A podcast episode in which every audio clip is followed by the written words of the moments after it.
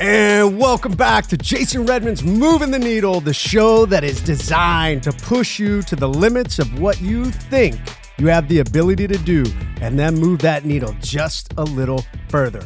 It is about achieving the highest levels of peak performance. It is about falling down and getting back up and driving forward and grinding and finding success again and again and again. And I am fortunate enough to have some of the most amazing guests out there high level CEOs, athletes, entrepreneurs, influencers, individuals who are moving the needle globally, internationally, nationally. It doesn't matter. They are getting things done despite what anyone else says. They don't listen to the naysayers, they don't listen to the haters. They make things happen. And I got to tell you what, my guest today is one of them. He is an amazing individual. He's got a heart of gold. I tell you what, I met him out in California a couple of years ago. He's got this great big personality, but he is about as genuine as they get. And uh, you know what? He is. Uh, he he's played uh, a little bit of uh, the game they call football. That's right. He comes from the NFL. He is an NFL legend. He is a Super Bowl champion. Spent a nearly a decade with one of the league's most as one of the league's most elite punters. He was a member of the New York Giants. He helped beat Bill Belichick and the Patriots in Super Bowl 46. He was a first team All Big 10 standout at the University of Illinois. Go Big 10. He is a amazing speaker. He's got a huge social media personality. He is an incredible father. I love some of his videos where he highlights his kids and the things he does with his kids. He is the founder of Weatherford Fit. He is the host of the podcast, The Steve Weatherford Show, The Secrets to a High Performance Life. And uh, dude, he is a model of fitness, mindset, and literally moving that needle in your life. Today, it is my great honor to bring on my friend, elite performer, champion, Mr. Steve Weatherford, welcome to Moving the Needle, my friend. Yeah, Jason, man, thank you for that amazing uh, uh, introduction, man. To, to, hear somebody say things like NFL legend and and you know all the all these different uh, amazing things, man, is is truly an honor. But I think you and I uh, can both agree, dude. You can't say NFL legend and punter in the same sentence. So thank you, man. I received the honor. But like everybody in the audience, man, I just want to thank you guys for for allowing me just a little bit of time to uh to share some of my experiences in my, my life and and I'm sure we'll talk about some of the amazing elite things that I did, but but really what my my hope and my prayer is for spending time with you today is for you um to realize that that the people that come on this show with Jason um, I'm not going to say something cliche like they put their their pants on one leg at a time like you. They have fears just like you have fears. They have anxieties just like you have anxieties. They have addictions just like you have addictions. They have self-limiting beliefs. They they went through sexual abuse when they were in seventh grade. And when I'm like explaining all these things, like I'm not like imagining what you know anxiety would be like or depression would be like or or getting sexually molested when you were in, in seventh grade or having drug abuse problems or having extreme ADHD and feeling like an alien in your own family. Like it's great to talk about my Wikipedia page, but I'm I'm lying to you if I'm I'm saying like, hey, this thing's been smooth sailing and and I was a good person. Dude, I've been radically saved, informed. Um, so I am a man of integrity honor and accountability. I've been married for almost 14 years. I have five kids. By the time this comes out, I'll probably be okay for me to mention to people that I got a sixth one on the way. I don't yes. know when this comes out, so you might have to edit this out. I don't know. uh, but point, but but point being, guys, is um, I have been a part of some really amazing teams that have done some really amazing things, and you know I've been able to go from 108 pounds um, as a freshman in high school to the fittest man in the NFL, voted twice by my peers in the NFL. And I've done some really cool things, but really what what I said earlier, man, my hope and prayer is for you to understand psychologically um, what I was going through in those times because when I was winning Super Bowl trophies and holding them up and everybody else is telling you how awesome you are and how awesome your team is and to feel so empty about the person that you are inside of you and we'll get into all of those things but I really just wanted to keep it real from the jump with you guys um,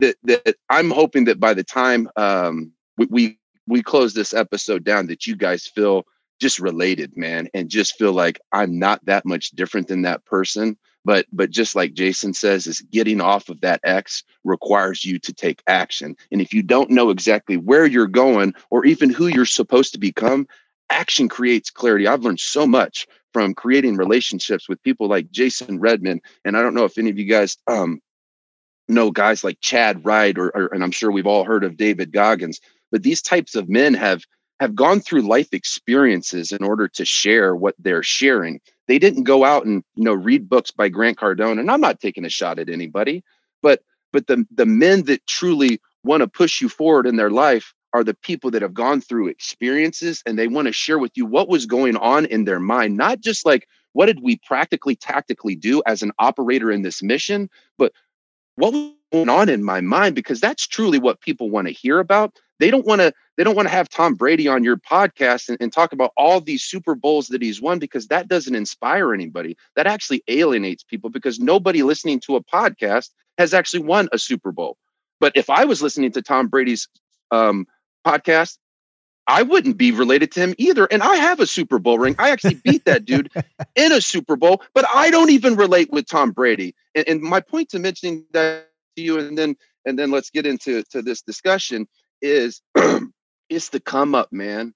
It's the come up that inspires people. And what I mean the come up is it's the story of them getting off their ex. It's the story of them taking action in the face of adversity because every person listening to this podcast, I don't need to take a poll on Instagram to, to, to figure out whether or not you're in adversity because this is a guarantee. You're either in adversity, human. you just came out of adversity, or you, you're just about to go into adversity. So, man, I'm just believing in the name of Jesus that our conversations are going to be guided, and this conversation is going to be for you and not to build my brand and not for you to even remember my name. So, with those things being said, Jason, thanks for having me on the show, man. no, man, you are welcome. I love it. I mean, you know me, and those that follow me know that I am not afraid of talking about my failures. It's one of the great things that I love about you, also, and anybody out there. I think your greatest leaders out there are not afraid to talk about this is when I messed up and this is how I got back up and drove forward because that's what people can relate to. I, mm-hmm. I, you and I have both watched some amazing speakers. There's some great speakers out there that tell some amazing stories, but all they hit upon are the high points of their life. And after you're done, you walk away and you're like, well, that was a great story, but how do I incorporate that into my life? How do I learn from that? Mm. Well, you learn from the failures, you learn from the falls, you learn from when you get yourself up. And that's what we're going to talk about today. That's what this Moving the Needle podcast is all about. So, Steve, let's let's go back to the beginning. You know, you you were you were uh, um, you know you talk about how you became this you know 110 pound kid. I was right there with you. You know, I'm the most unlikely guy ever to become a Navy SEAL. I didn't have to do much to be to become the 110 pound 110 pound kid. I, I, actually I did. I actually did. I, I was like the 95 pound. But you decided to be an athlete and you started running forward. So uh, tell me about this journey from high school, being this this uh, you know undersized guy at the time, into uh, how did you end up playing at the University of Illinois? I mean, this is a Big Ten major football powerhouse. Mm-hmm. Tell me about this journey. How did you both build the mind and the body? Because there's there's a lot of people out there right now that they're aspiring for that. How did mm-hmm. you do that? And what were some of the what were some of the setbacks, both mentally and physically, you had along the way? Uh, uh, great question. Um, I guess the first place I would like to start is what were kind of some of the adversities that I was facing. Well, I was 108 pounds as a 14 year old. Uh, that's I was the skinniest dude in my class, but I I didn't decide to be an athlete. I was an athlete when I was 108 pounds. I was quick, I was fast, I was coordinated, I was skilled, but obvious size was stopping me from doing really anything substantial athletically. And so that was one of the adversities. Another one of the adversities was extraordinary level of, of ADHD. If you guys haven't noticed, like I do go on rants, but through through practice and really kind of like getting self-aware to when I'm powerful as a speaker and when I'm powerful as a person, and then where I have gaps that I I get to work on. And it's about, I mean, I believe that's life. It's about learning different tips or tricks to be able to overcome different adversities that you have in your life or maybe different character flaws that you have while you're working on them to not stop you from making progress in your life. And so my my adversities were my adversities but i believe um really my my drive of like how do i how do i motivate myself from where i'm at to to where i want to go? And i think this works for for anybody at at any age Uh, and it's maybe not something that i rely on as heavily now but in that season of really being on the ultimate baseline is man i got heroes jason you know i just i picked different heroes for different facets of my life and one of the heroes that i had was hulk hogan you know, like he was so mother flipping confident, dude. It wasn't just his big muscles. Like he was so confident. He was so freaking like ultra American, you know? And I believe that's one of the reasons I am how I am now. Like when I meet somebody like you, dude, I mean, I was humping your leg for the first half day at Bedros's mastermind when we, we when we were together because I just appreciate America so much. And you guys are the ones that are like on the front line of the front line that honestly, we don't even know the stuff that you guys are doing. And so my point in like, you know, figuratively humping your leg and honoring you and, and you know, just telling you how much I appreciated you when we when we first met is is because I I chose a hero as a young child that that chose to honor the flag and honor the military. And so that's become part of the fabric of who I am. And then another hero uh, that I chose was was Bruce Lee. You know, Bruce Lee had a quote that I that literally that I still repeat to myself is he said, Don't be the man that practices 10,000 kicks one time. Be the man that practices one kick 10,000 times. And what that says to me is don't just be a decathlete in life. Like, be a specialist, be a Navy SEAL, be a Green Beret, be an Army Ranger, be a Marine Raider, is what it is that you're doing right now.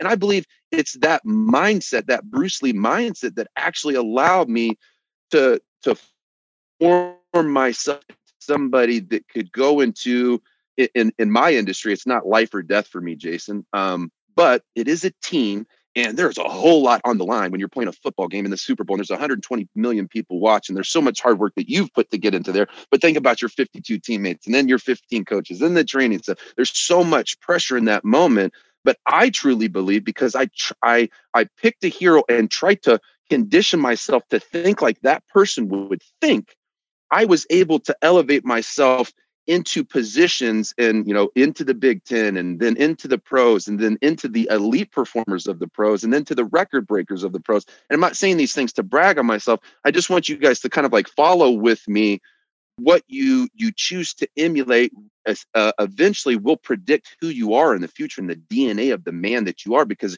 if you're trying to be like somebody that means that you are practicing some skill that they have and and eventually just like you jason it's muscle memory. You you break down in uh, you know an ar-15 so many times that you can do it in your sleep and then you break it down so many times that you can do it in your sleep when you're in the mud and somebody's yelling at you and there's rain coming down.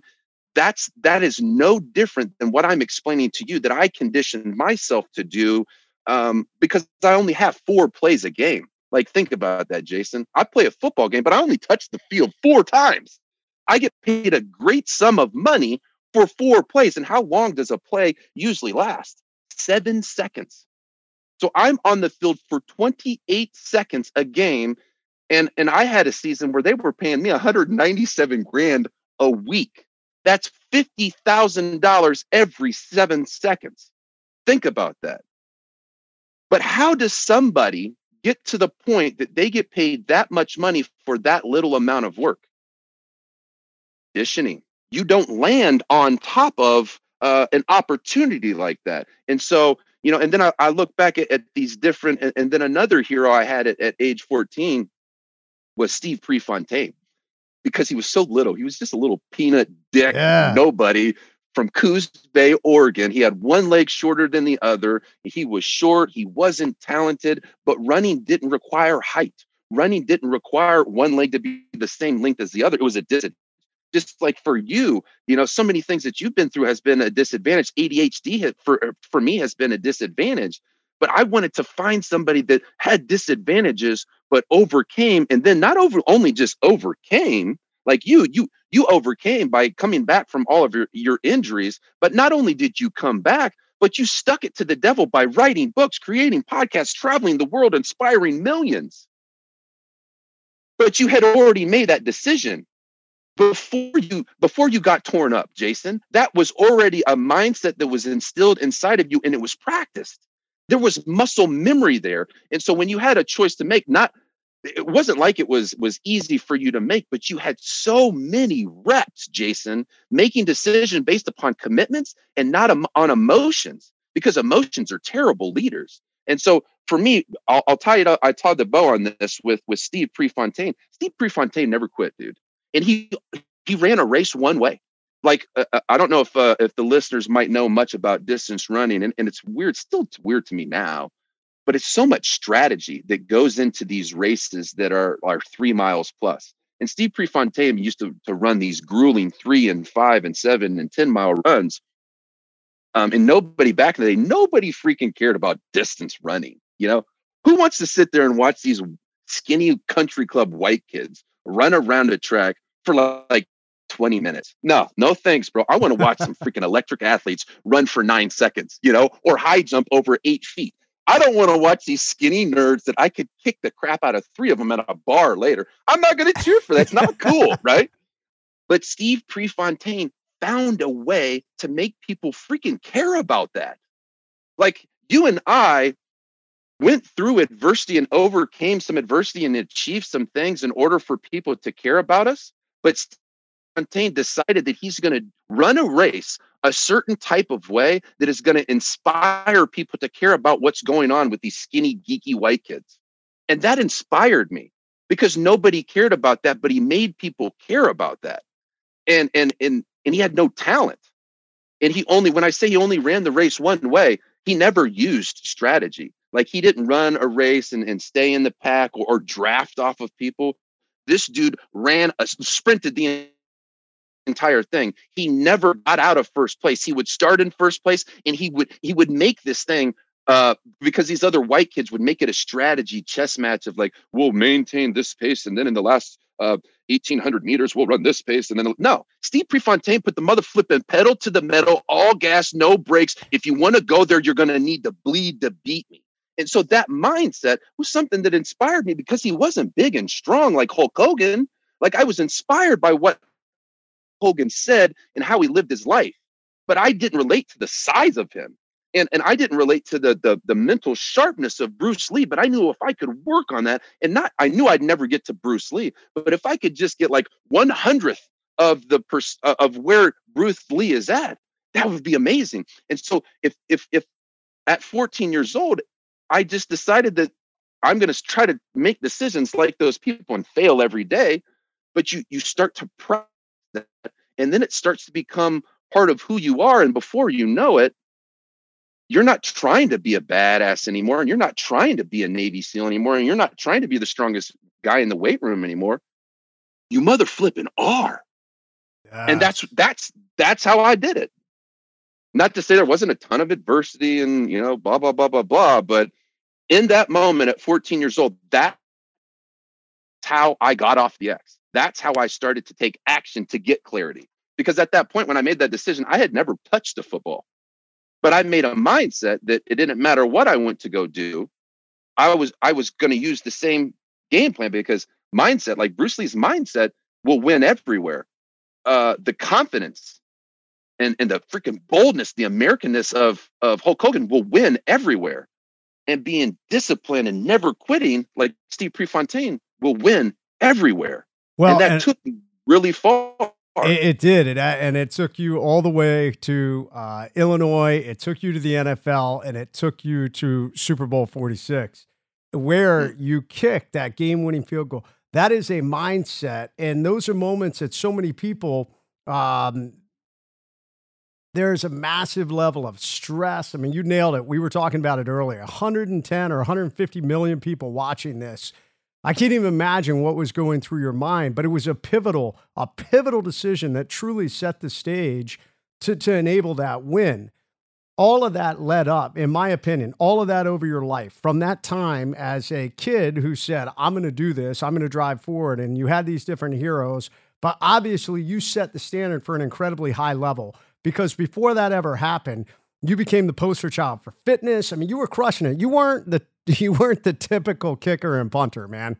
You know, you right. were voted one of the most fit men in the NFL, and it came down to that moment. Not, not. I'm gonna, I'm gonna, I'm not gonna, I'm gonna interrupt you. Not one of, Number The. one. Not the not once. yes, Twice. yes, the absolutely. Let me put you back on the track. Yeah, I'm well, thank you, sir. man. Go ahead. Thank you, sir. but it all it, it, came it came down to that moment that so many other people have faltered in those moments. You know, the stress, all of it came down, whereas you did not. You stepped up. And so many people in life are going to find themselves at one of these moments. It may not be on the same level of the Super Bowl, but it may be the pivotal moment for their life. It may be that moment where they find the most incredible person in the world, and, and that may be their future spouse, and they're on that moment, but the, the fear and the anxiety is up inside them. Or maybe it's it's a moment of life saving, that it's a life and death situation, and they have to choose on what they're going to do. How did that moment play out in your mind? What was going through it? Or did it just become there were so many repetitions that occurred that you just cleared your mind and you just did what you do? Um, it was a lot. That was a lot there. Um, and so I'm just going to repeat a question back to you and and and see if I I heard you right. So I'm what I'm hearing you say, Jason, is w- with all of the things going on, how were you able to execute in the the you know quote unquote biggest game of your life? In the biggest moment. Yeah. Um the the nu- number one thing I would say and I and I believe that you'll agree with this is preparation. You know, it's uh, there's so many hours that go into you doing all the drills with your teams before you guys actually go on any type of mission. So there's that. But then there's also before you actually go on the mission, the specificity with which you'll go through your game plan and then you'll go through ulterior game plans and and what if scenarios so when they drop you into the, the area where you're supposed to operate in and i'm i'm not trying to speak for you i'm just trying to relate this to football. I would assume that when you get into that area you are anticipating emotions coming up and there's no way humans can stop our emotions from happening but one thing preparation does for someone like you and for someone like me in those moments when our heart rate wants to go through the roof it's yes those those repetitions help but it's knowing that you, you're not having to think as much. So when you don't have to think you can actually be present in the moment and be like and be aware to the fact that holy balls my heart rate's at 160 beats a minute and i'm just sitting here. Let me take a couple deep breaths. And then you realize all right now let's operate but if you're thinking about what you need to do and and where where bobby's at and where the lz is and all these different things you're not able to check in with yourself and be like holy crap dude i'm not going to be able to operate like this. I can't even breathe. And so in order for for us to be able to replicate the muscle memory that we've built up we have to be present. And in order for me to be present i've realized that i had to be prepared to be present because when i'm thinking i can't execute. So i don't know if that really um, answers No, it really no, it- well for you but absolutely the number one thing for me that if you're going to be put into a very hostile situation knowing the scenario kind of like when i got on here with you before we hit record i asked you i'm like tell me a little bit more about your show. Tell me a little bit more about your audience. Tell me a little bit more about who the guest was before me. Uh, prime example of i want to know what i'm getting into not just so i can survive i'm not worried about surviving here i want to be valuable to the people that are listening to this how many mother flipping podcasts do you think are out there, Jason? Guess what, listeners? I have one too. There's so many podcasts out there. So I want to do a little bit of reconnaissance, a little bit of preparation, so I know that I can be what you need in this season. I call that point man preparation. That's uh that's called uh the good knew you point would man have a out really there. cool name for it. Yeah, well, go. hey, I'm launching a new program in 2021 called the Point Man for Life program. There's four principles. Principle number 3 is gathering the intelligence and awareness of where you're going into and then having the situational awareness for the indicators of the risks that it can uh, can occur in the moment. And, and going back to what you were talking about there, I call that singularity of focus. And, and it is it has saved my life and it has enabled me to overcome some major adversity so many times the ability to just drown out all the other crap that's out there You know, I, I you know, you don't care about the crowd. Believe it or not, in a gunfight, uh, there were moments where I didn't care about the bullets. I didn't care about the explosions because I had focus on the problem right. I was solving in the moment. And I hadn't been shot yet, so it didn't really matter. I wasn't going to think about that. So, all right, well, listen, we're going to take a break. Guys, we're going to come back. We're going to get into what Steve Weatherford is doing today. Because I tell you what, he's taken so many of these amazing experiences. I, I actually, we're going to talk about the end of his career. It got a little dark and where he drove forward from there, that, in my opinion, really launched him into who he is today. And uh, an amazing journey. So we're going to take a break. We want to give a shout out to our sponsor, Bubs Naturals. We will be right back. Today's show is brought to you by Bubs Naturals, producers of the best collagen protein on the planet. How do I know? Well, I use it myself, and I am super stoked they partnered with us on our Moving the Needle show. Guys, life is about moving the needle, and Bubs is about moving the needle in your life. The reality is, we're all slowly dying, and only through working out, good sleep, and good nutrition can we slow that aging process. And if you're like me, you've had a few crashes and collisions along the way. That's why I added Bubs to my morning routine. My JR Overcome coffee has one scoop of Bubs collagen and one scoop of Bubs MCT oil to get me going and to take care of my joints like my damaged elbow. As many of you know, in order to move the needle, you've got to be a point man for your life, setting the example, leading, building discipline and structure. Glen Bub Doherty did this in his life, and Bubs Naturals is honoring Glen you may recognize his name because Glen was a former SEAL and he was on the rooftop in Benghazi sacrificing his life. So Bubs is sacrificing by giving 10% of their profits back to charities. So, guys, if you want to support a great company and if you want to support yourself, get 20% off your first order when you use promo code POINTMAN20 at bubsnaturals.com. That's 20% off with promo code POINTMAN20 at bubsnaturals.com.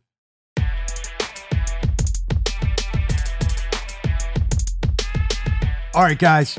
It is our amazing interview with Steve Weatherford. As we always do, we're going to jump into our after action, just like the SEAL teams do after every mission. We dissect and diagnose how everything happened. And I got to tell you, man, uh, Steve Weatherford brings the energy, man. He brings the thunder. That guy is just this ball. He's like like a fusion reactor, man. All this pent up energy, and then he just releases it. And I love it, man. I love listening to Steve.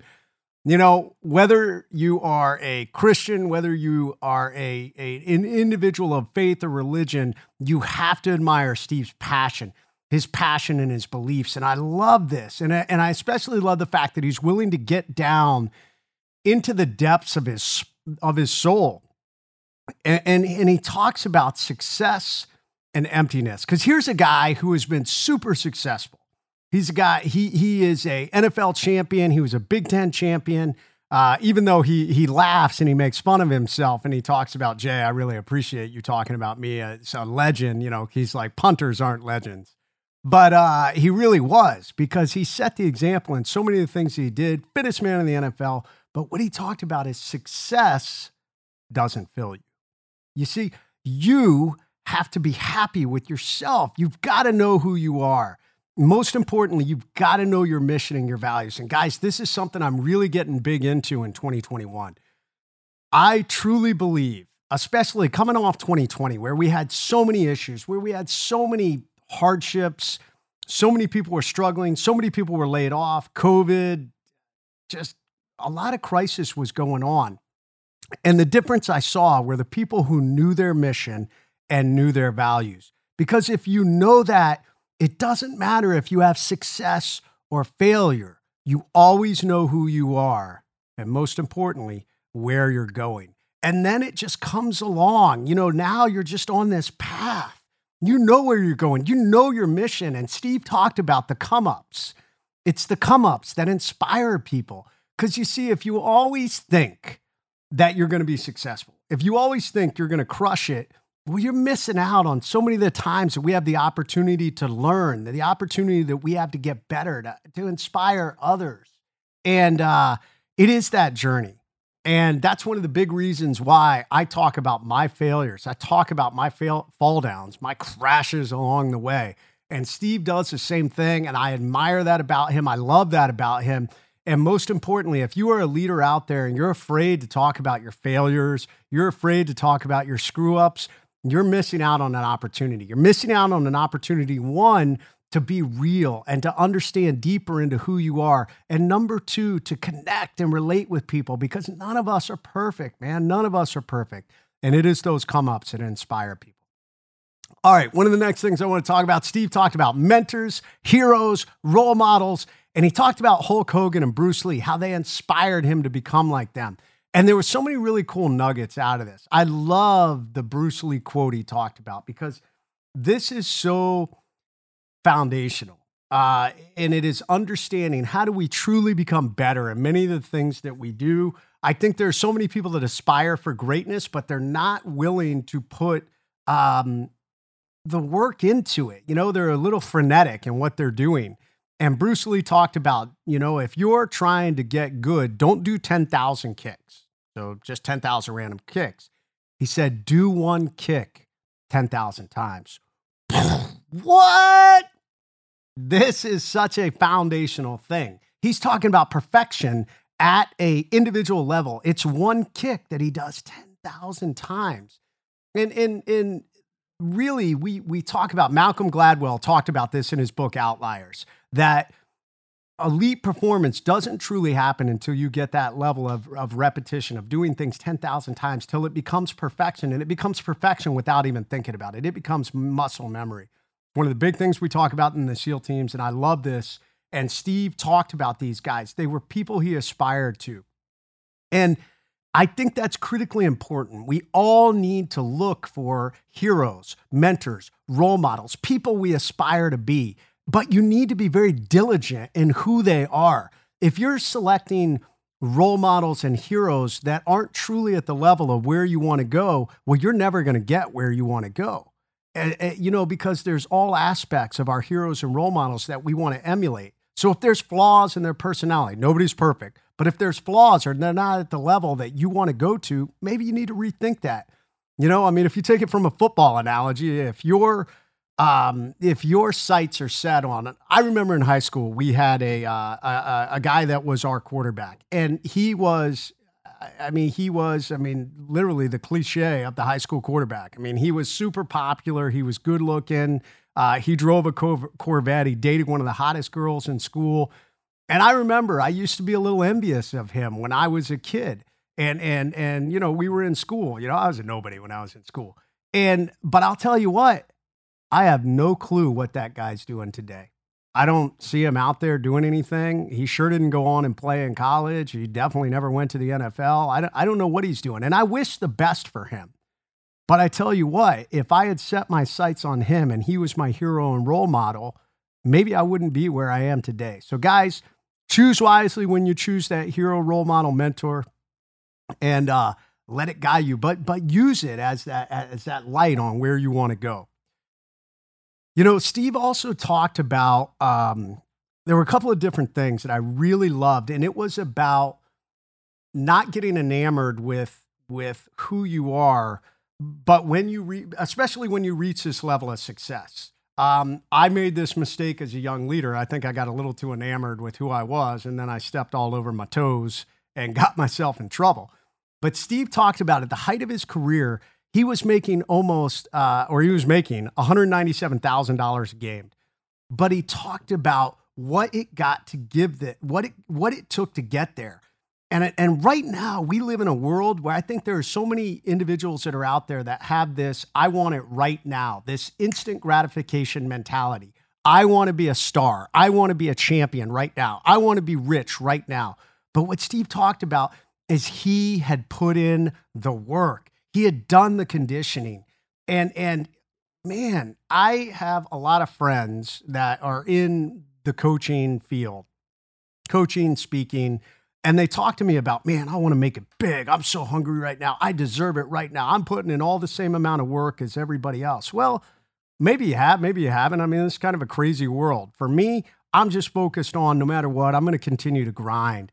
And it is the grind, it is the resiliency, it is the tenacity. And there's no guarantee you may ever make it, But I'll tell you what, you will never make it if you don't put in that grind, if you don't put in the work. And if you think that it's just, you know, you're entitled to it, yeah, you never know when that tipping point's going to come. And that's what Steve talked about.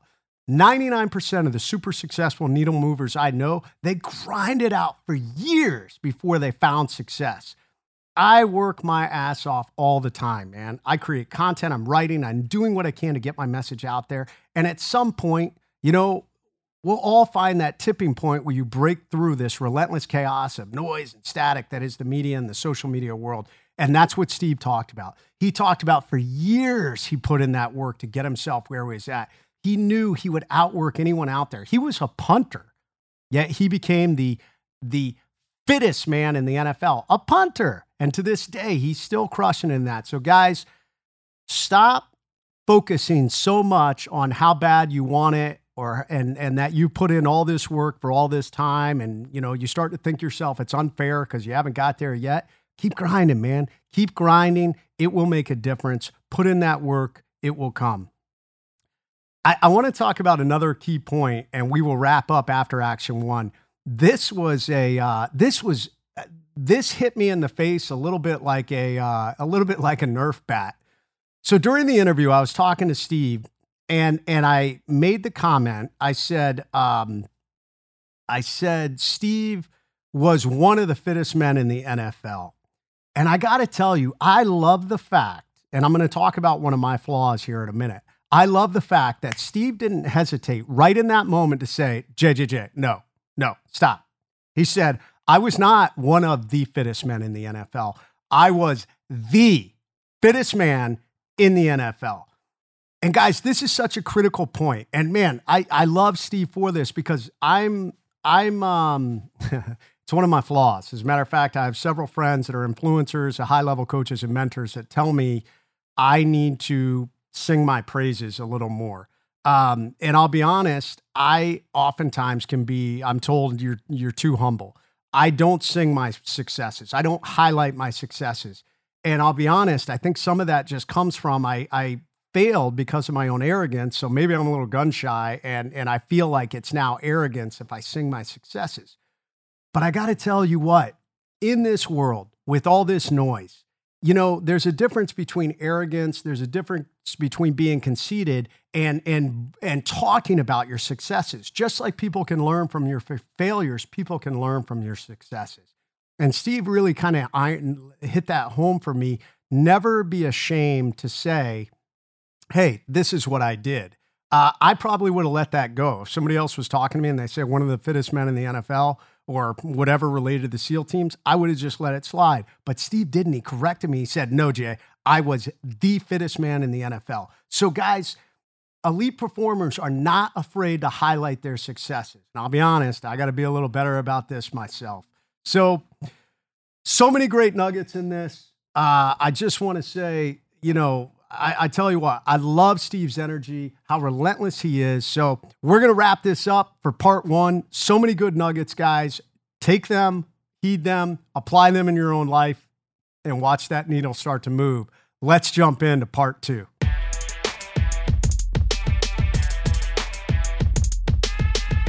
All right, guys, welcome back to Moving the Needle with Jason Redman. Our amazing guest today is Super Bowl champion Steve Weatherford. But, guys, he is so much more than that.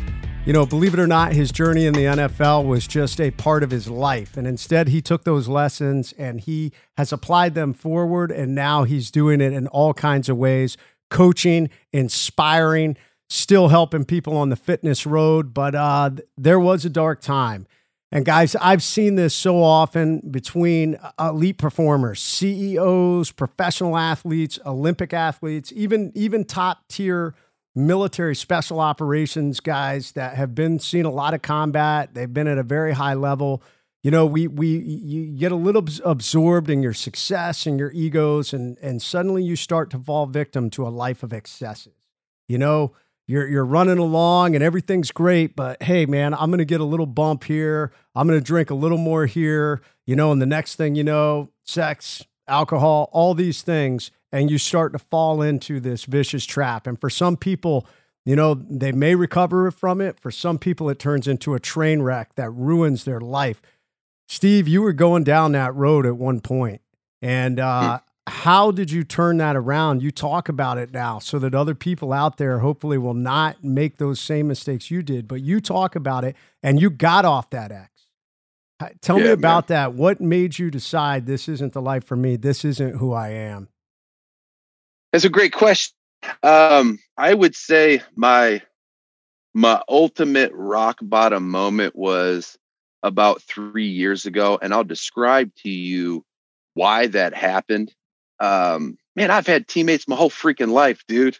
You know, think about it. I've had I've had teammates since I was four years old until I was 34 years old. 30 years of my life, I've had teammates, I've had accountability, I've had structure, I've had order, I've had collective vision, I've had collective suffering with with men. Um, and then I retired from the NFL. And, and the the crazy part is, is Jason, it was my decision to retire. You know, you said when you were introducing me, you played for almost 10 years. I'll correct you there again.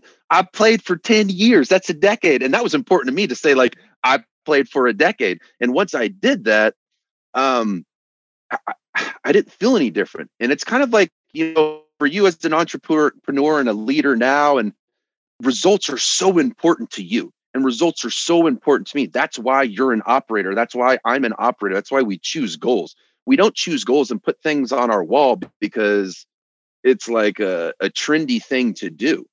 That is our purpose is to go and get goals. When we took a break before we were listening to uh, you know the sponsor of the show, Bubs Natural, is uh, Karma. Your dog came in and it was storm, and you're like, Karma, chill out, it's okay. You know, but karma has a purpose, right? Something mm-hmm. startled karma that karma needed to bring attention to you and let whatever the the adversity that the attacker was to let them know, hey, uh, uh, uh, uh, has a purpose. And so when I retired from the NFL, I I didn't think my purpose was playing football anymore. I felt like I was called to something bigger and greater, but I didn't know what it was. And but I knew I was going to find out because all of the goals that I continue to to set in the NFL is like first when I'm from Terre Haute, Indiana, bro, is like, dude, I just want to earn a scholarship. And then it was like, hey, I just want to get into the NFL. And then you get to that goal, and you're like, man, if I could, if I could just get to four years in the NFL, like I'll I'll, I'll be proud of myself and I'll feel accomplished. And, and and as men and as leaders, we continually put these the the moment of happiness past the cognitive horizon, meaning like once we get to this point, I'll be happier. Once I get this much money, I'll be happier. Once I have a marriage and this type of connected or then once i have this sex this many times per week i'll stop watching porn or once you know if, if my if my friends would stop doing this then i'll start doing that and they live their life in like reciprocity meaning they don't have core principles and they don't have an operating system right um so i want to pause that right there and just allow you guys to really kind of like look back on my life or look back on somebody like Jason's life. And, and, and one of the reasons, my hypothesis is one of the reasons that military men and, and women and and pro athletes when they leave that brotherhood they have so many problems. And and it honestly i don't believe it has as much to do with the trauma sustained while in battle or the injuries or whatever it is that that, that is causing the depression when they leave that brotherhood. It's the isolation because the way God created us, Jason, was to be in relationship. And, you know, on the sixth day, God created Adam and Eve. So uh, it was a good thing so they could be together because Adam was lonely. And, and I'm not talking about relationship just with the man and the wife. That's great and everything. And, and that has its place. But in order for men to lead men and men to lead their marriages, it says in scripture, iron sharpens iron. So one man sharpens another. And it also says scripture that if men want wisdom, they need to go be with other men. And it says if women want wisdom, they need to go seek counsel of elder women. So you and I, we can be the same exact age, or you could be younger than me, and we could spend time together, and I could get better. I can improve. I can sharpen. I can gain wisdom and knowledge and understanding by just being with you. And we benefit from that our entire lives until we leave that brotherhood and we go out and be entrepreneurs and speakers and and supplement owners and all these things and we see the and we have these different goals that we set for ourselves right jason get a supplement company to, to 20 million and sell it you know get this to here and then you know sell it. And we set all these goals for ourselves but what we don't realize that we don't have any well we realize we don't have it anymore but we don't realize how special it is and that's teammates. Mm-hmm. we're pursuing all these things. We're operating on all these things by ourselves and what that will end up doing because we're not doing it in relationship the way that god created us to do that's why drugs become issues for highly successful people because they're freaking lonely and they're depressed. And I want to circle it back to karma. If karma didn't have a purpose to protect you, she'd start digging holes in the backyard and then she would die because that's what happens to German shepherds when they have a purpose and a military dog, and then they're kind of like put out to pasture and they're just like put in like a, a dog farm or whatever, and they don't have a family, and they don't have a purpose. They end up digging holes and then they die. They'll they'll just die because they don't have any purpose. How are we any different? God created those animals. God created us. We're supposed to have yeah. a purpose and we're supposed to have brotherhood and we're supposed to have relationship. And so I believe that personal development it has got it all wrong. They they want you to like, oh, you're sad, oh, you're depressed. Buy this program, come to this thing and and and and fix yourself. Dude, all of the wisdom that you need. I'm writing a book right now. And the only reason I'm writing a book right now is to get people to ultimately go back to the book that is giving my, me my wisdom that I'm writing in this book. My book is supposed to be a segue to get you to the ultimate bestseller of all time. And what I've learned in this ultimate bestseller of all time that has fixed my life isn't the religion inside of it. It's the relationship inside of it. For the first 36 years of my life, Jason, I grew up in a Christian home where we went to church and did all these things and read the commandments. But every time I went to church, I felt like a piece of shit, dude. Because don't have sex before you uh, before you get married. Yeah, okay. Don't do drugs. Don't drink alcohol. Don't steal. Don't lie. Don't cheat. I was an all-star at all of those things. So why would I ever want to go into a church when I feel like I'm going to burst into flames? All I do is feel bad about myself when I'm in here. That's religion, right? But at 36 years old, about three years ago, um, I had a relationship with with a, a, another guy that introduced me into a church that re, that that kind of like pushed religion to the side and introduced me into a relationship with Jesus Christ. And what's the difference between religion and, and relationship is your car when you're 16 years old. If you have a you wreck your car and you pull your cell phone out. You and I didn't have cell phones back then. I didn't even have a beeper. But you go to the payphone, you call your dad. You're like, Dad, I screwed up, man. Freaking wrecked my car. And you know he's going to kill you, right? At least I knew that my dad was going to kill me if I did something stupid. The difference between religion and relationship is Jesus, God, when you make a mistake, they don't want to punish you, man. They want to help you through these problems. And so for the longest time, Jason, I was looking at it like, like, oh, I don't want to make mistakes. I don't want to curse. I don't want to do these things and do this. Uh, and everything that was like natural to me was against the rules. And so I just felt bad about it. And so any of my problems that I had, anxiety, depression, drugs, porn, any of these things I struggled with, the last thing I'm going to do is bring it to somebody that makes me feel bad about it. Right. Right. But that shifted three years ago um, when when I just started to actually like study the Bible, not like read it and like what which one of these verses is going to tell me how big of a piece of crap I am. That's what it used to be, and now I'm looking at it for for wisdom and for principles on on how to raise my five to be six children and how to make sure that my wife of 14 years, I've been with her in my teens, my 20s, my 30s, and soon to be in my 40s. That's four decades, dude. I've only been around for 37 years but how do you evolve through all of these different phases and seasons of life and stay married and stay in love with somebody unless you have a guidepost? And so when I was talking to you uh, on the earlier segment about how did I get off the X at 14 years old? Dude, it was those heroes that helped me to get unstuck and to be successful, right? Well, then I became wildly successful, Jason, wildly, like by my terms. No hometown has done the things that I've done. I'm about to write a New York bestseller in the name of Jesus. Like that's gonna happen. I know that, and I'm not saying these things to be cocky.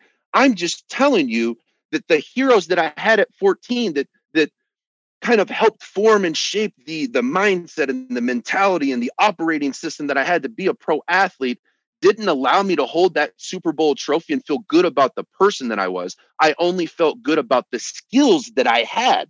So when when I would go into a room with people, if you don't feel worthy or like you, you're worth something, you're always going to think that you need to do or be or give in any type of relationship just to belong there. And it's just an awful way to live. And so a radical thing happened for me three years ago is I got saved when I was 11, but when I was 36 years old, I decided to to not compartmentalize where I let God died in my life. You know, I, I would only for the first 36 years, I would pray before I would eat or I would pray before a football game because uh, because I struggled with worthiness. I I was scared to death that my teammates, that my coaches, that the fans, that my wife were going to figure out that I wasn't as good as what everybody thought that I was. And so my rock bottom moment came when I had a couple million dollars in the bank, living in a beautiful house, car, four beautiful kids. Uh, my marriage wasn't good, but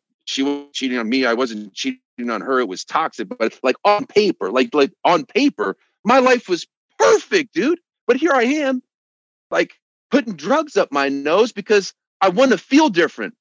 Like everything's perfect. Why am I not happy? Yeah. It doesn't make sense. Like I'm a pretty good person. Like I don't like cheat or steal or any of these other things. Why don't I feel good about my life? Why don't I feel good about my marriage? Why don't I feel good about the amount of money I have? Why don't I feel good about my body? Why don't I feel good about anything?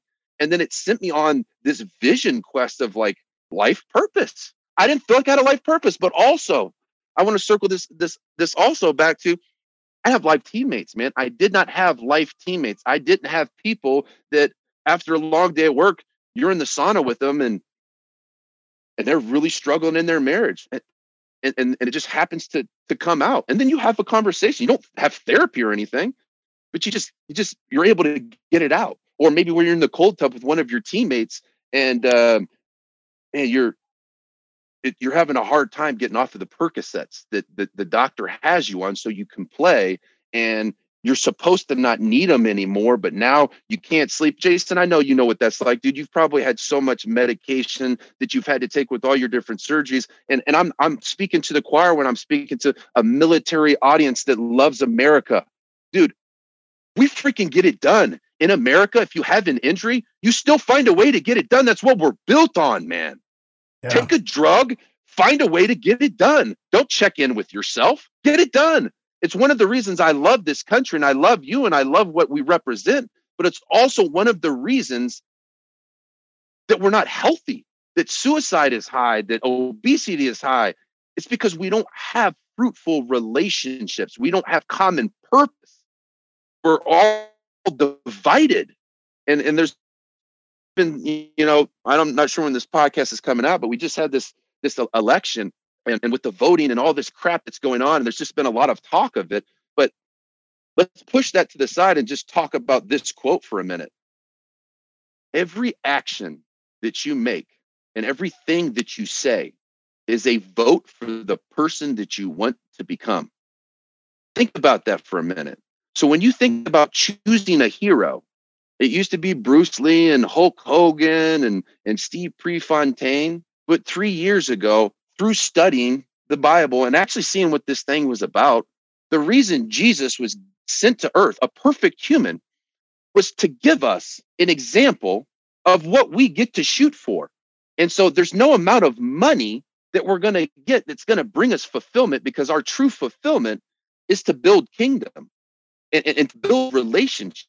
And, and the way that we do that isn't through building and achieving all these different results that men take so much pride in, but I'll just be the man that tells you that's achieved quite a few things at 37 years old. None of these things that you're going to achieve are actually going to give you fulfillment. They're going to maybe bring you a little bit more comfort. And I'm absolutely not saying money's not important. Bro, I got, I'm about to have six kids. I need some money. And, and when I do my coaching, guess what? I love Jesus Christ. And we talk about faith and business and discipline and all these different things, getting off of the X. These dudes pay me money because money's important. But in order for people to get off the X, they got to put a little skin in the game. So, so Steve, uh, I'll pause that right there because I know you were writing some things down. Yeah, man, and let's let's you. It is amazing where you've come from and where you are and how you've blended all these things together now to be able to help others. I mean, you nailed it right there. You know, when I'm coaching, you now have taken your fitness levels and the skills you have learned in fitness, the fittest man in the NFL, the cover of Muscle and Fitness. Come on, man. And now Jesus you're still name. doing it, man. I was I was scrolling your Instagram before we did, and you posted a picture not that long ago. Dude, it's the ripped rippest I've ever seen you, dude. You posted a picture about something coming soon. Dude, that picture is rocket. And you are helping others to achieve those levels of fitness. But it's so much more than that.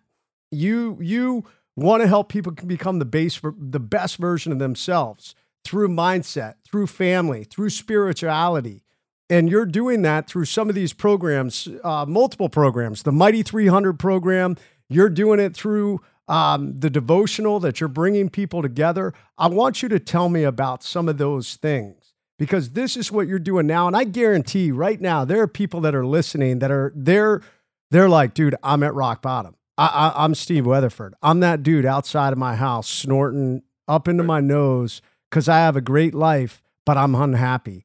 I, I'm someone that has an amazing family with kids, and I'm out cheating on my wife because I don't know why. I don't know why I'm doing this, and I feel like a piece of shit.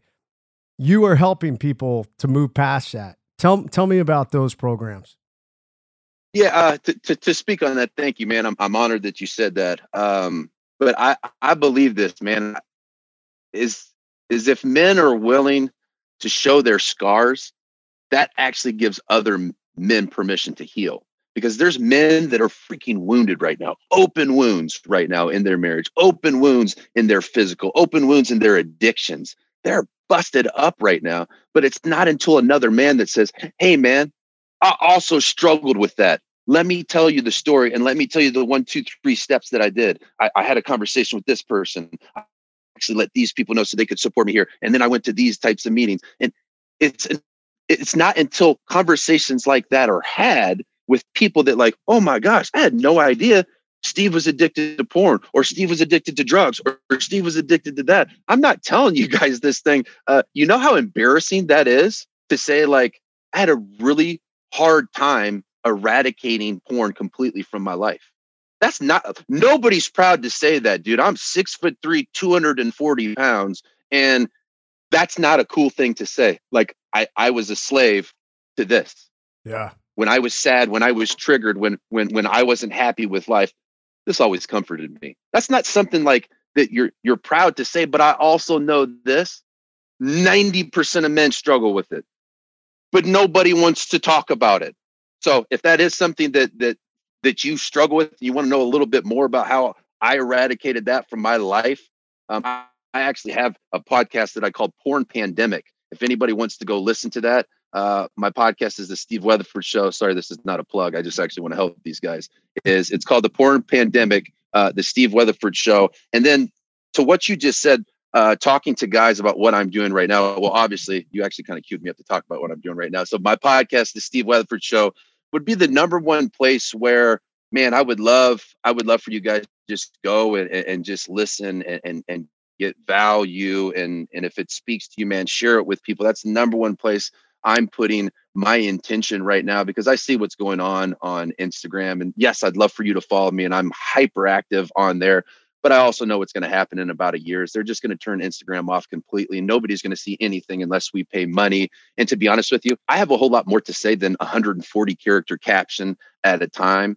Um, and I'm just not concerned with likes and comments anymore. Like, yes, it still feels people appreciate your stuff, but at the end of the day, I have a different purpose right now, and it's not to get a million Instagram followers. If if that, that happens, awesome. But give me a hundred thousand people that listen to my podcast every single time it comes out, and I know that God is going to move inside of that that tribe, and that's all. And if it's only ten thousand, that's fine. If it's only it. If it's only a hundred, that's fine. Jesus Christ eh, only had 12 and he was able to have a massive influence on the earth. I'm not saying I'm Jesus Christ. I'm saying I'm carrying his message of hope.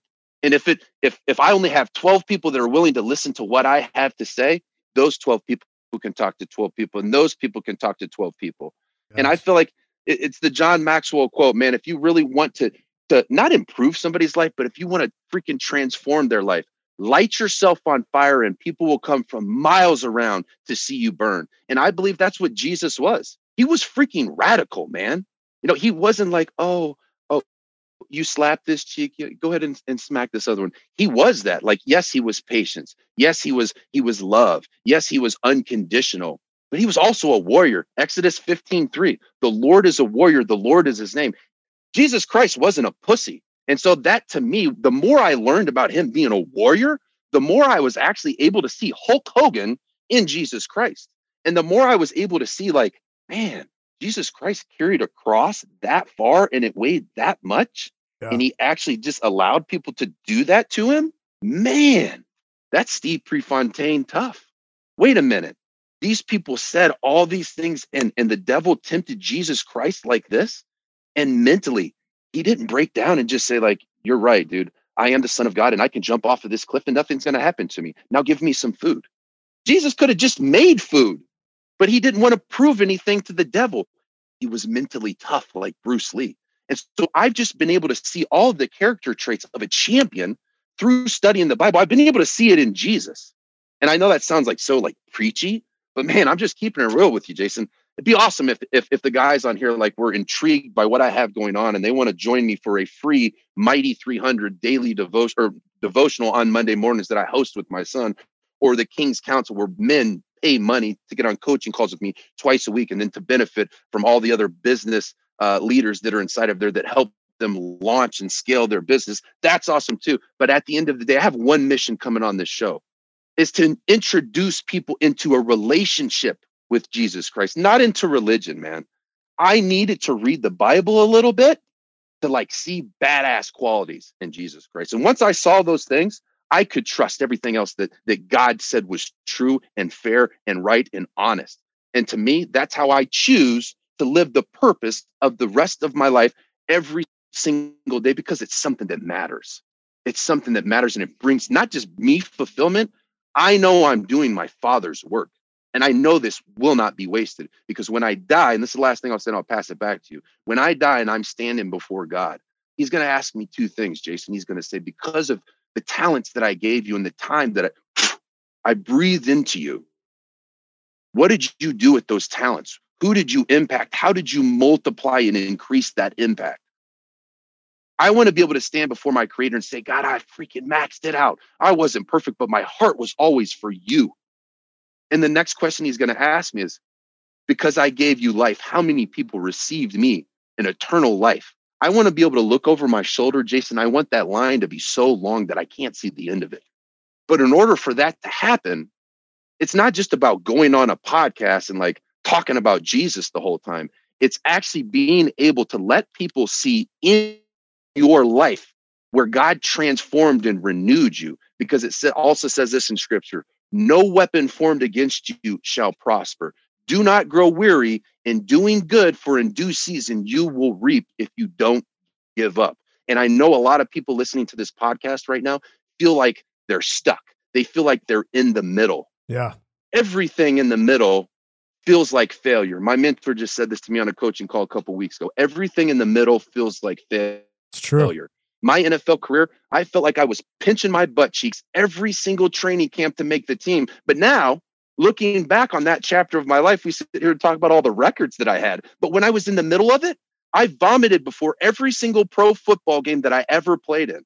That that's like a, a known fact. Ask any of my teammates, like a thing I did. The national anthem, we would sing it, and then I would turn around and there would be a manager that I gave $2,000 bonus to at Christmas time every year. And he had to hold my puke hold an orange Gatorade to give me after I vomited because that would chase the puke away because I didn't have time to brush my teeth because the game was starting about 30 seconds.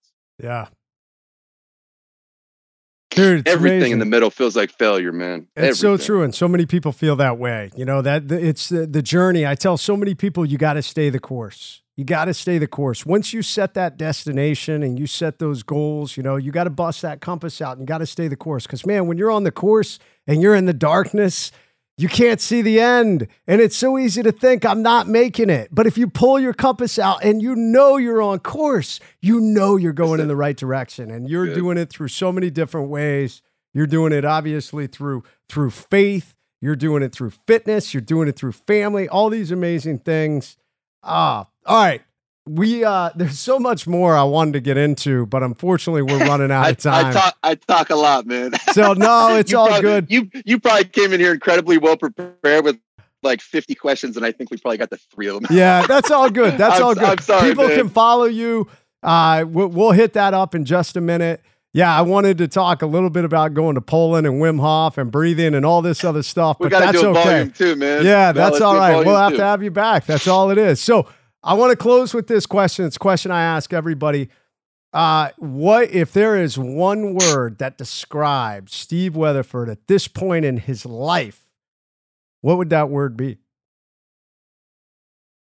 the first word that came into my mind was gritty, but I I want to say bold, you know, because I'm standing for something now. Like I feel like gritty is like maybe the the after ingredient that you need after being bold because if you're not bold and you're just gritty, what are you what are you being gritty for? So I would say bold right now, man. I, I believe I'm willing to to have conversations and go places that I w- was never willing to do or go. If I was ever come onto a podcast like this, I would be trying to build my brand or my business. I, I wouldn't be wearing a t-shirt that says Jesus is King and and and, and speaking his glory the way I that I it. am because he's renewed and transformed me, man. So uh, my mission is his mission, man. So I would say bold. I love it, man. And you you said it right there. Be bold in your beliefs, and you have, dude, all the way through this show, and bold in your faith, bold in everything that's happened. I mean, yeah, you're right. There's so many people that would not be willing to stand up and say, "Man, I struggled with porn," and there's a lot of people out there that have. I mean, it is a epidemic. I mean, you just can. There's so many things that are out there in this day and age, so easy access that people are struggling. I love the fact that you have taken that bold stance. So brother it is uh, awesome man there's so many lessons that you have to give and uh, we will definitely have to have a part two um, where can people find you? Where can they go? You know we talk about the ig if it's still going to be around who knows? You know uh, all this craziness. But for right now it's there. Where do they find you on the socials? If they are interested in your, your mighty 300 morning devotionals if they're interested in the king's council where do they go? Yeah, I would say there's there's there's three places I would send you. First one would be my podcast. Uh, the second one would probably be to text message me. Uh, one thing that I've I've started doing this year because everybody's so isolated, and I understand when when you get isolated uh, and you're you're suppressing that need for relationship, that suppression creates depression. And so I've been text messaging people uh, every single morning. You know, messages of hope, messages of motivation. Sometimes I'll send an audio that really just speaks to me in the morning, really gets me going. Um, and then I'll send uh, updates when my podcasts come out. So I would say text me. Um, if you don't mind putting my number in the show notes, it's uh, 949 763 5934. And then the other place um, would be Instagram at Weatherford5. I, I, uh, I post usually once every other day. Um, and it's typically a pretty long caption because I've I don't need you to just like my pictures of my muscles. I'm I'm past that phase, and I appreciate the people that still hung around for the for what the phase that I'm in right now. Um, but check out my Instagram stories because that's where you'll really see my life unedited and and how I am with my family um, and, and just my real life. You know what I mean? So um, I appreciate you guys, Jason. Man, thank you for sharing your platform and, and, and allowing me to speak my truth on here, man. I love your mission. I love what you're doing.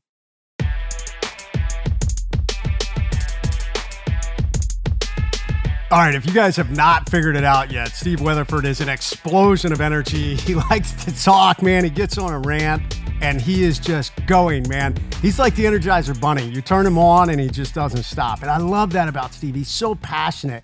And and he really is an intelligent guy. I love some of his insights and, and his passion for his beliefs. Obviously, you guys can see Steve has so much passion for his faith. And, and, once again, I mean, there's some of you out there have an open mind. I know there's some out there they're they're not fans of religion. There's nothing wrong with that. That's up to you. For me, I'm a man of faith. Steve is a man of faith, and I love that. I love his passion about it.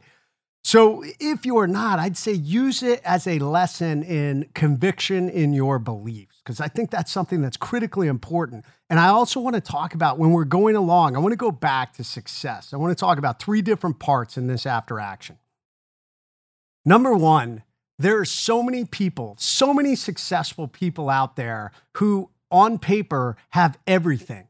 They've got money, they've got, you know, hot wives, they've got success, they've got cars, boats, you know, big companies, whatever it is, and they are super unhappy. And Steve talked about that. Man, I thought that was so proud. He talked about everything was perfect, but I was busted up. I played for 10 years, and the rock bottom moment came. I had millions on the bank. On paper, my life was perfect, just like we were talking about. On paper, my life was perfect, but I wasn't perfect. I was putting drugs up my nose, and I kept asking myself, why don't I feel good about myself? Guys, I know this is resonating with so many of you out there. It's a flaw of being human. Why? Because things don't bring happiness. If you are not happy with who you are, things aren't going to bring you happiness. And all of us say, so many of us, we think, especially elite performers, type A personalities, we all think, once I get here, I'll be happy. Once I achieve this level of money, I'll be happy. Once I have this exotic car, I'll be happy. Once I buy this boat, blah, blah. And it just goes on and on and on and on. And, and it's a really dangerous, dark, insidious cycle because you know, things then can become drugs or alcohol or conquest, sexual conquest, whatever it is. The reality is this you're never going to be happy with things until you're happy with you. That is the reality. And what does that come back to? Well, it comes back to purpose, it comes back to mission, it comes back to values, and it comes back to be very clear in who you are and who you want to be. Steve had a great quote. I love this. And I don't know if Steve came up with this or someone else wrote it. I'm giving him credit for it. He said, Every action that you make and every word that you say is a vote for the person that you want to become. Ooh. I'm going to read out one more time. Every action that you make and every word that you say is a vote for the person that you want to become. Guys, this falls directly in line with my three rules of leadership. Number one, you've got to lead yourself. Structure, discipline, positivity, how you take care of yourself. My, my Pentagon of Peak Performance. Number two, your ability to lead others, to project that positivity, to motivate, to inspire, to help others. Number three, to lead always. You can't pick and choose when you're going to lead. If you follow those rules, if you're careful of the words that come out of your mouth, you will become the person you want to be. Understanding your mission, understanding, knowing where you're going to go. It is critical to know your values and mission. And for Steve, when he left the NFL, he understood that his purpose was bigger. For him, his purpose became his faith. It became helping people and helping them find that journey towards Jesus. And once again, you know, some of you out there, I know you're rolling your eyes because I, I just personally feel in, in, in this current time, you know, we want to have equality in all these different areas, but I feel like Christianity is an area that so many people want to push away or make fun of the Christian faith. And I applaud Steve for his his conviction in it. So uh, if we're in a day and age where we're looking at equality across the board, and we really should be, that should be the same area. And and there should be respect for Steve and his conviction and his beliefs and his purpose. And I love the story he told when Karma started barking in our interview. Um, and uh, actually, that might have been off camera, but there was a portion where Karma starts barking. My service dog Karma was in the room when we were filming, and Karma started barking. And Steve talked about, uh, he started talking about, you know what's so beautiful about that? Because I was telling Karma it's all right. What happened is somebody walked into the studio while we were recording, and Karma started barking. And Steve said, you know what's so great about that? He's like, your dog, your service dog, this German Shepherd his purpose is to protect you. And, and he knows that about himself. That is his goal. And without that purpose, he would be lost. Without this job to, and he does, he follows me around. He loves me unconditionally. Um, and if he did not have that, he would be lost. Guys, you have to figure out what your purpose is. When you do, the things that you have in this life are great. The money we make in this life is great. I want to make money too. I want to be able to take care of my family. I want to have nice things. But at the end of the day, if you don't know who you are, if you don't know what your purpose is, if you haven't defined your values and mission, none of that's going to matter. At the end of the day, it's understanding your purpose. It's so powerful. And Steve talked about that. The other thing he talked about, guys, is when we lay out this purpose, when we lay out this path. I talk about this in the new program I'm launching in 2021, the Point Man for Life program. It's all about are you on course? And one of the things that often happens, and I'm really guilty of this, um, and, and a lot of leaders are, a lot of type A personalities, we kind of get bored easily. We have big ideas, big visions, and then we develop plans to execute those visions and, and our mission and purpose.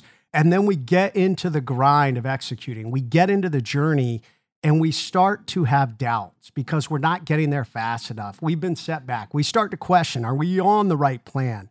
And Steve talked about that. I love it. He said, You've got to trust the process, you have to trust your plan. Guys, when, um, when I was a SEAL, we would do combat swimmer missions. We trained for combat swimmer missions. So, and a combat swimmer mission, is we would do uh, dives um, to to get to a specific location or a target, whatever it is. We did them at night. It was dark. I won't go into all the details, but I will say one of the things that we utilized is we knew um, we knew how far we had swam. There was a certain method that we did that, and and that we we planned out our entire route by following a compass bearing for a specific distance, and then we'd make our turns, and everything would be laid out so here you are you are in the blackest of black. Guys i can't i can't tell you if you are swimming in a harbor a dirty harbor it's night it is a black that you can you can never fully understand. Um, it is a soul crushing blackness. And you can't talk to your buddy the silence is deafening and you're swimming along and the only thing you can see is the faint glow of this compass. And you see so often you start you have no clue where you are you are relying on nothing but preparation, the study of your mission, laying out this course, you know, based on distance, based on following this compass bearing. And, and really, that compass is your anchor. And you have to trust that compass. You have to trust your preparation. And so often there are doubts in the darkness. And guess what? That's normal. But if you did the work, if you did the preparation, if you studied and you got ready then you just got to trust your plan. You got to trust your compass. And 95% of the time, if you execute on it, you will reach that destination. I love it, guys. So, hey, trust your compass, stay on course. The last thing I want to hit on, man, Steve talked about his word of the day. He talked about be bold, bold in your beliefs. And guys, that is so powerful. Um, you cannot deny that Steve Weatherford is bold in his faith, man. He is unashamed to talk about his failures. He is unashamed to talk about at, at, at times in his life where everybody thought he was so successful. He was the picture of, of success, beautiful home, beautiful wife, kids, and he was addicted to porn. He was addicted to drugs. He was ad- addicted to alcohol and all these things. And, and then he changed his life and and move back down the path of faith. And now he is so bold in his faith. He is just shouting from the rooftops. And i love that. If you know your purpose be bold in it. Shout it from the rooftops. Talk about it. You should just be out there just just. It's amazing how being bold and courageous in your beliefs what it can do for you. So uh, uh such a great interview. So many great tidbits of information that steve gave us uh, I really highly encourage you guys. If you don't follow him, go follow him on the socials. He puts out great content both on fitness and faith, and and on uh, really driving forward with your purpose. Huh, man. All right. So I'm fired up. That was a great, uh, just great interview with Steve Weatherford. That's our after action part two. Guys, if you, if this is the first time you've ever listened to Jason Redman's Moving the Needle, go to uh, iTunes. Make sure you click on that little subscribe button we are constantly putting out uh, every other week we interview another great influencer, leader, someone out there that has made a difference and truly moved that needle in their lives. So please subscribe to the show, share it with your friends, write that five star review, and tell us Tell us why you love that show, man. Let's get this message out there because what I want to do, man, I want to be able to enable all of you to move that needle in your life and find success, to become the best version of yourself. All right, this is Jason Redman's Moving the Needle, and I am out.